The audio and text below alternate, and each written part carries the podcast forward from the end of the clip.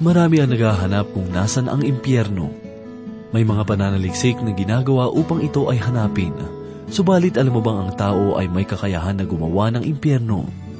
Yan ang ating tutunghayan sa ikatatlong kabanata ng Santiago, talatang lima hanggang kalabing walong talata. Ito po ang mensaheng ating pagbubulay-bulayan dito lamang po sa ating programang, Ang Paglalakbay.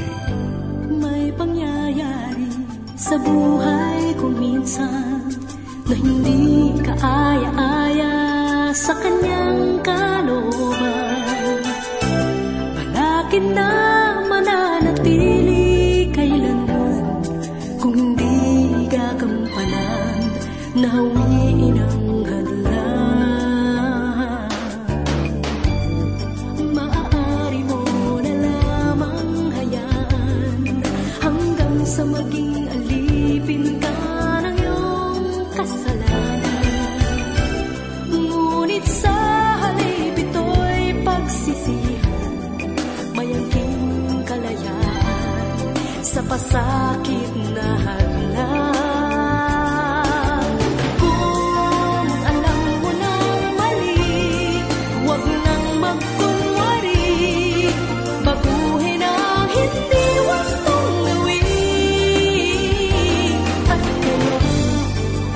kung si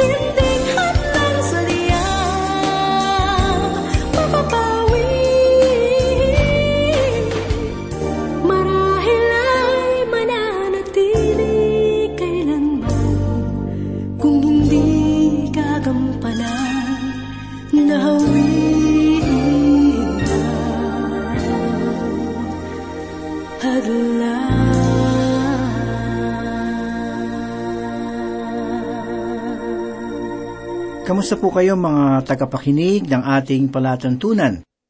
Purihin ang Diyos sa oras na ito sapagkat muli tayong mag-aaral ng kanyang banal na aklat. Si Pastor Dan Abangco po, samahan ninyo ako at mapagpala tayo ng salita ng Diyos. Sa nakaraan nating pag-aaral at pagbubulay, ay nakita natin kung papaano inihambing ni Santiago ang dila sa preno na nasa bibig ng kabayo at sa timon ng barko. Ngayon ay matutunghayan naman natin kung papaano niya inihalin tulad ang dila sa apoy. Kapansin-pansin ang kanyang mga paglalarawan at nais kong bigyan natin ng pansin ang mga bagay na ito sapagkat nalalaman ko na ito ang kahinaan ng karamihan sa atin ngayon. Samantalang pinag-uusapan natin ang paksang ito, salaminin natin ang ating sarili sa salita ng Diyos. Basahin po natin ang mga pahayag ni Santiago dito sa Santiago 3, 5 hanggang 6. Ganito po ang sinasabi.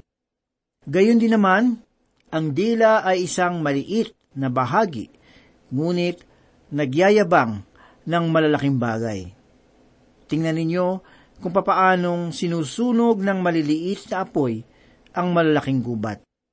At ang dilay isang apoy. Ang dila na kasama ng ating mga sangkap ay isang sanlibutan ng kasamaan. Dinudungisan nito ang buong katawan at sinusunog ang pag-inog ng kalikasan. At ito mismo ay sinusunog ng impyerno. Nakamamanghang isipin na ihantulan ni Santiago ang dila sa apoy. Marahil ay nakakita na kayo ng nasusunog na gubat o nasusunog na kabahayan. Kung pagmamasan natin ang isang bagay na nasusunog, unti-unti itong natutupok at nawawasak ng mapanirang apoy. Lahat ng inabot nito ay ganap na nasisira at hindi na mapakinabangan. Ang mga pamatay sunog ay nahihirapang pigilin ang taglay na kapangyarihan nito. Bagamat ang apoy ay kapaki-pakinabang na kagamitan ng tao. Sinasabi ng mga nag-aaral ng kasaysayan na nagsimula ang kabihasnan noong matuklasan ng tao ang paggamit ng apoy. Kung ang apoy ay matutuhan nating gamitin sa wasto at angkop na paraan, nagiging kapaki-pakinabang sa maraming bagay. Subalit lubhang mapanganib naman kung mali ang paggagamitan nito. Tulad na lamang halimbawa ng mga bahay na tinutupok ng apoy, sa tuwing makakarinig tayo ng mga truck ng bumbero, tiyak na mayroong nasusunugan. At kahit na sa ating panahon, ay hirap tayo na maiwasan ang ganitong mga pangyayari. At madalas, na nagsisimula lamang ito sa malait na apoy, subalit kapag ito ay napabayaan, malaki ang napipinsala nito. Ang ating dila mga kapatid ay parang apoy. Kung ito ay nasa ilalim ng ating pagpipigil, ay nagiging pagpapala. Ngunit, kung hindi natin mapigil, ay lubhang mapanira. Maaari itong maging kagamit-gamit o mapanganib. Sinabi ni Haring Solomon sa aklat ng Kawikaan labing dalawa, talata labing walo, na ang mga salitang padalos-dalos ay parang ulos ng espada, ngunit ang dila ng pantas ay kagalingan ang dala. Ang dila ay parang isang espadang mapanganib, at ito ay nakakamatay, subalit kapaki-pakinabang para sa ating kalusugan. Basahin po natin ang sinasabi sa aklat ng Kawikaan, labing lima, talata labing apat. Ganito po ang nasasaad. Ang isip na may unawa ay humahanap ng kaalaman, ngunit ang bibig ng mga hangal ay kumakain ng kahangalan. Kung wala kang sinasabi, ay wala kang pananagutan. Subalit, kung ito ay iyong nasabi, ang hindi nararapat ay maaari itong maging kasumpa-sumpa para sa iyo. Ilan sa aking mga karanasan ang ganitong mga pangyayari, sapagkat kung anuman ang ating nasabi na, ay hindi na maaaring bawiin. Kung maaalala natin na ipinahamak si Pedro ng kanyang dila, itinanggi niyang kilala niya ang Panginoon Subalit, noong araw ng Pentecostes, ay ginamit pa rin ng Diyos ang dila ng isang sinungaling at mayabang na dila ni Pedro upang ipahayag ang kanyang mga salita. Ang dila ay maaaring gamot, subalit maaari rin itong maging lason. Ang apoy ay isang salot kung masama ang gamit. Parang isang apoy ang dila ay maaaring makasira ng isang sambahan, makasira ng ating kapaligiran, makasira ng isang bayan, o kaya naman ay ng isang bansa. Basahin naman po natin ang sinasabi sa Santiago 3, talata 7 hanggang 8. Pakinggan po natin. Sapagkat ang bawat uri ng mga hayop at mga ibon ng mga hayop na gumagapang at mga nilalang sa dagat ay mapapaamo at napapaamo na ng tao. Subalit ang dila ay hindi napapaamo ng tao. Isang hindi napipigilang kasamaang puno ng lasong nakamamatay. Marahil ay nakapanood na tayo ng mga leon na tinuturuan ng mga tao o ng mga malalaking elepante na tumatayo kapag inuutusan ng mga nagtuturo sa kanila. O kaya naman ay mga hayop sa dagat na gumagalaw ayon sa nais ng mga nagtuturo sa kanila. Subalit, hindi ang isang maliit na dila. Mayroon ngang nagsabi ng ganito, ang pinakamahirap na maturuan sa buong mundo ay mayroong kulungan na nasa likod ng ating mga ngipin. Ang dila ay isang bagay na mahirap turuan.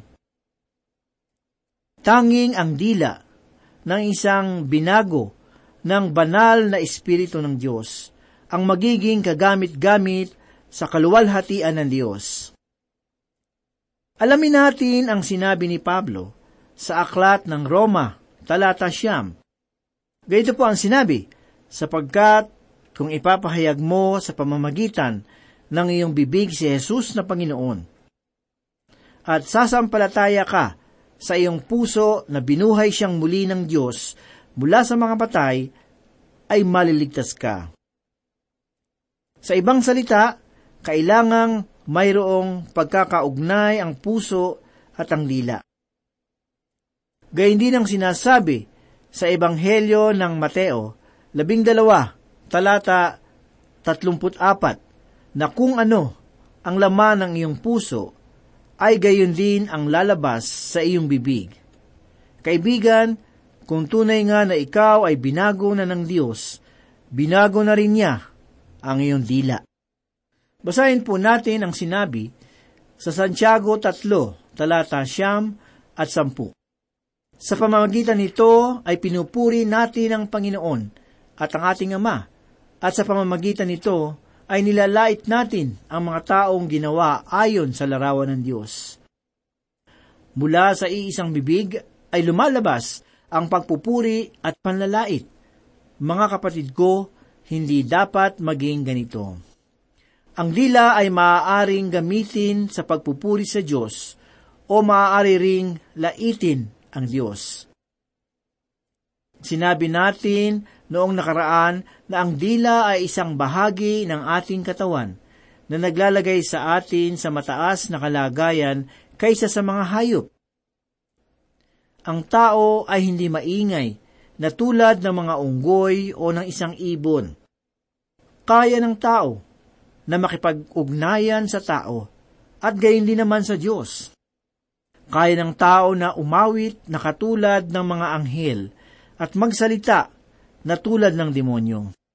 Nilikha ng Diyos ang tao na may dila at ang kanyang layunin ay upang siya ay papurihan at luwalhatiin. Marami na rin akong mga naging karanasan sa mga tao na napakaganda ang kanilang mga sinasabi tuwing araw ng pagsamba. Subalit, hindi naman nakalulugod ang kanilang mga sinasabi sa ibang araw. Alalahanin natin ang sinabi ng Panginoon na kung ano ang nilalaman ng ating puso ay iyan ang lalabas sa ating bibig. Basahin po natin ang Santiago 3, labing isa hanggang labing dalawa. Ang isang bukal ba ay binubukalan ng matamis at mapait? Mga kapatid ko, Maaari ba ang puno ng igos ay magbunga ng olibo? O ang igos ang puno ng ubas?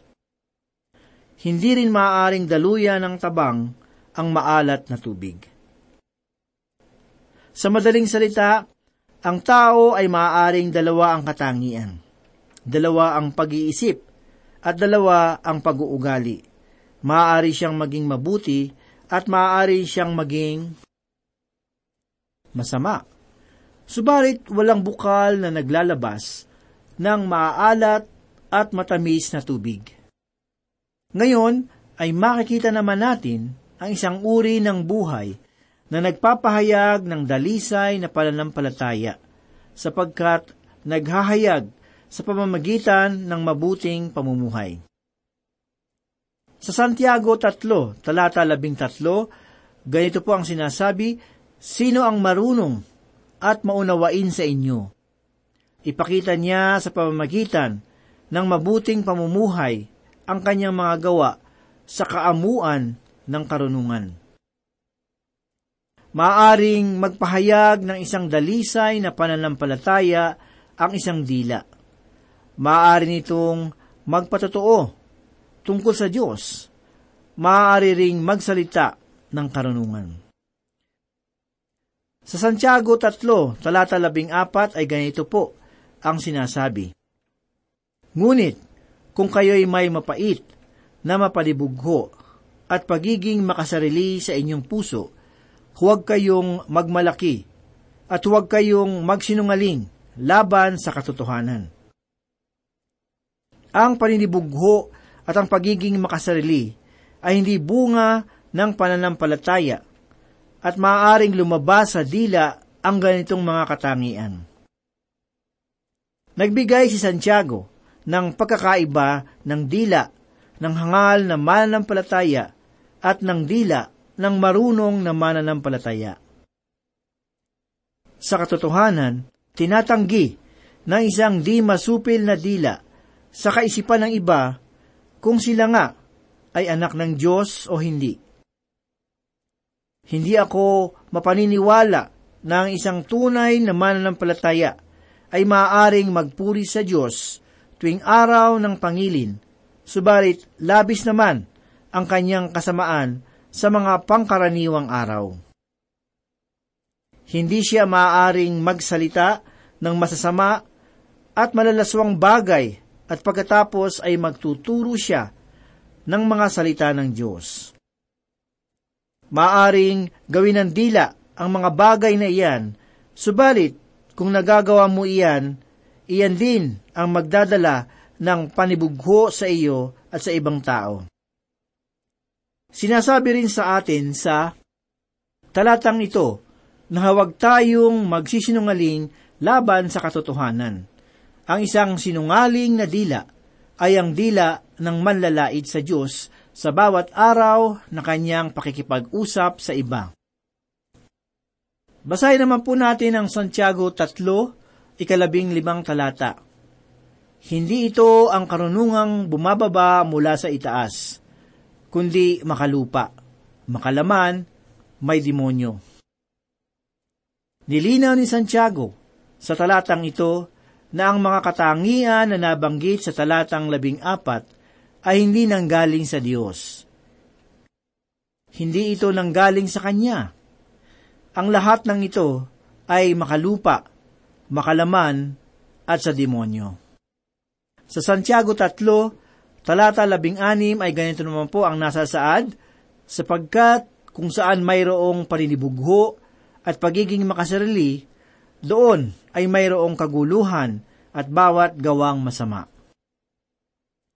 Ang hindi mapigil na dila ay nagbubunga ng paninibugho at pagiging makasarili. Nagdudulot din ng kaguluhan at bawat gawang masasama. Malinaw ang sinabi ni Santiago na sumulat ng liham na ito na hindi pinagmumulan ng kaguluhan ng Diyos. Ang kaguluhan na nakikita natin sa sanlibutan ay ang kaguluhang gawa ng demonyo at ginagamit niya ang bawat maliliit na bagay tulad ng dila na nagdudulot ng kaguluhan. Maiuugnay natin ang talatang ito sa kaisipan ni Pablo tungkol sa salitang makasanlibutan. Basahin po natin ang Santiago 3, talata 17. Ganito po ang sinasabi, Ngunit, ang karunungang buhat sa itaas, unay malinis, saka mapagpayapa, banayad, mapagbigay, puspos ng kaawaan, at ng mabubuting bunga, walang pagtatangi, walang pagkukunwari. Binigyan niya ng pagkakaiba ang salitang karunungan na nagmumula sa itaas. Ang katangian ng karunungang ito, sangayon kay Santiago, ay nagbuhat sa itaas. Ito ay malinis, mapagpayapa, banayad, mapagbigay, puspos ng kaawaan, at ng mabubuting bunga. Walang pagtatangi at walang pagkukunwari. Minsan ay nabanggit ni Dr. Samuel Semmer ang katotohanan na nagdudulot ng pigati at kaguluhan ng mga hidwaang katuruan. Ang kahit na anong samahan o simbahan na mayroong pagkakabahabahagi at paninibugho, ito ay tiyak na hindi sa Diyos.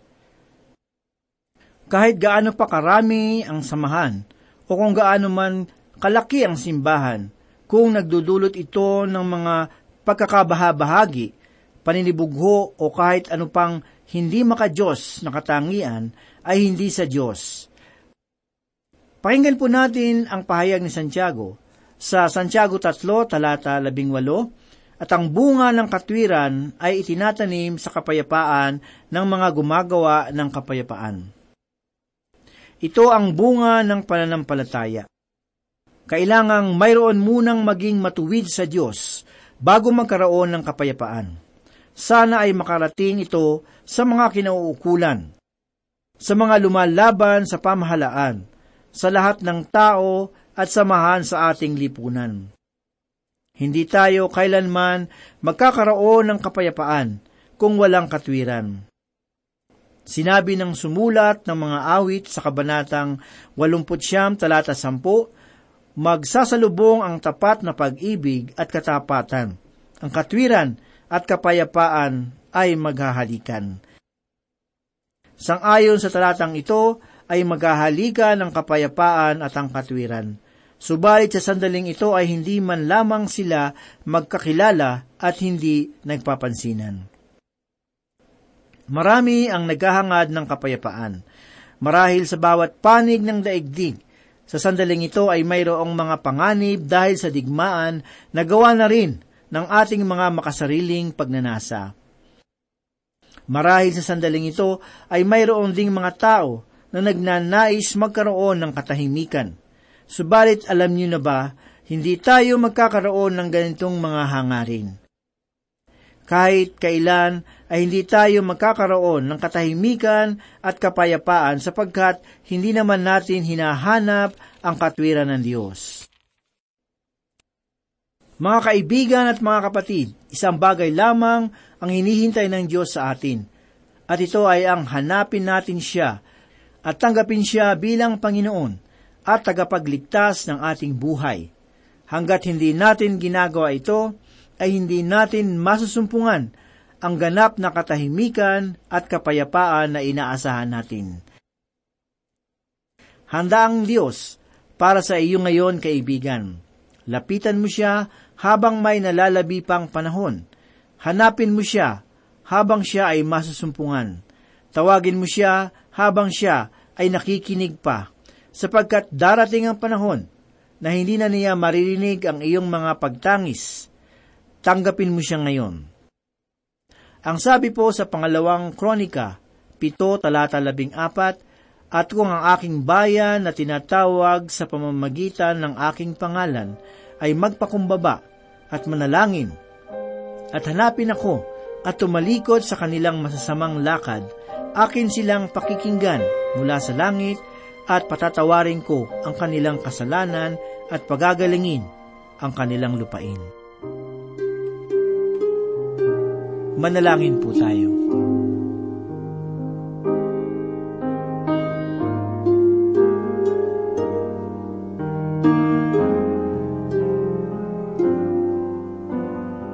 Dakila at mapagpala naming Diyos, kami po muli ay nagpapasalamat sa inyong kabutihan. Salamat sa iyong mga salita na aming napagbulay-bulayan.